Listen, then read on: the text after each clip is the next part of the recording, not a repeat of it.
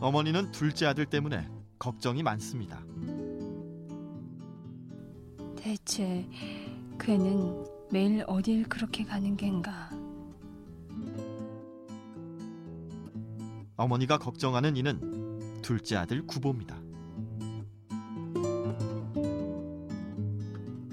이 소설은 작가 구보 박태원의 자전적 이야기를 담고 있는데요.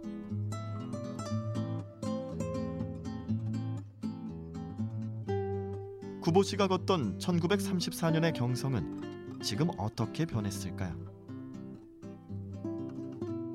집을 나와 천변길을 광교를 향하여 걸어가며 어머니에게 단 한마디 내하고 대답 못했던 것을 뉘우쳐 본다.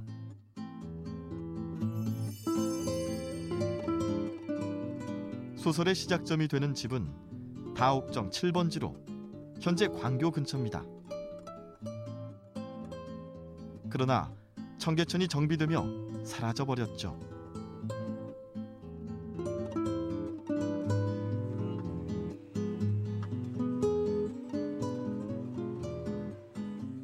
그곳에 사는 구보 씨는 일본으로 유학까지 갔다 왔지만 현재 직업 없이 글을 쓰고 있는 엘리트 백수입니다. 그를 걱정하는 어머니를 뒤로 하고 나가는 발걸음이 마냥 가볍진 않았을 것 같은데요. 툭툭한 이불을 갠다. 비겁대는 문을 열고 밖에 나가본다. 아직 덜 갠 하늘이 너무 가까워 숨쉬기가 쉽질 않다. 수만 번 본 것만 같다. 어지러워 쓰러질 정도로 익숙하기만 하다. 남은 것도 없이 텅 빈 나를 잠근다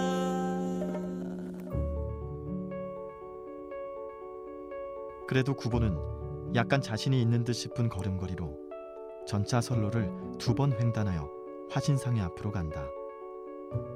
젊은 내외가 너댓 살 되어 보이는 아이를 데리고 그곳에 가 승강기를 기다리고 있었다.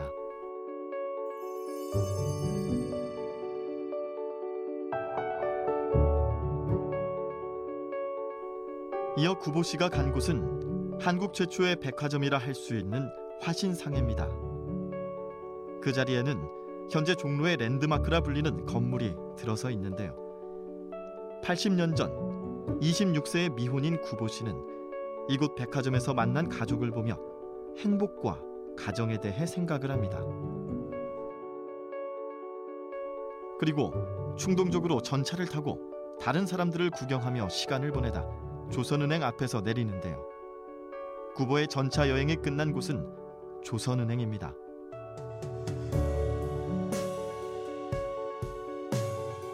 이곳은 현재 한국은행의 본점 자리인데요.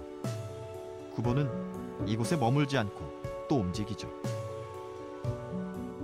이처럼 소설 속 구보는 정해진 목적지가 있는 것이 아니라 의식의 흐름대로 서울을 돌아다닙니다. 그렇게 걷던 구보의 발길을 잡는 것이 있었습니다.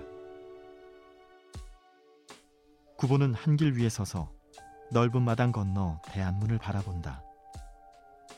아동 유원지 유동 의자에라도 앉아서 그러나 그 빈약한 너무나 빈약한 옛 궁전은 역시 사람의 마음을 우울하게 하여 주는 것임에 틀림없었다.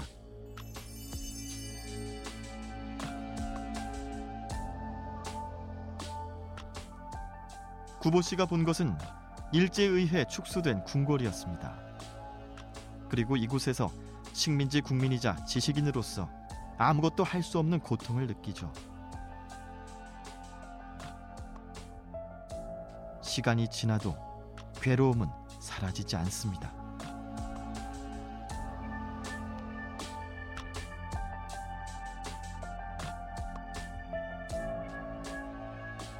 벗이 있다. 황혼을 또 밤을 같이 지낼 벗이 구보에게 있다. 종로 경찰서 앞을 지나 하얗고 납작한 조그만 다리를 들른다.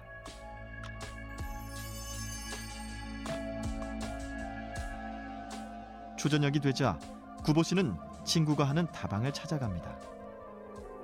그곳엔 구보 씨의 둘도 없는 단짝인 천재 작가 이상이 있기 때문이었습니다.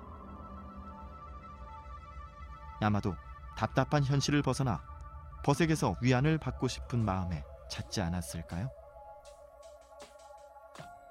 오전 2시에 종로 내거리. 가는 비 내리고 있어도 사람들은 그곳에 끊임없다. 그들은 결코 위안받지 못한 슬픔을 고달픔을 그대로 지닌 채 그들이 잠시 잊었던 혹은 잊으려 노력하였던 그들의 집으로 그들의 방으로 돌아가지 않으면 안 된다. 일제 강점기 시대 현실을 피해 이상을 찾아 하루 동안 방황을 한 구보 씨.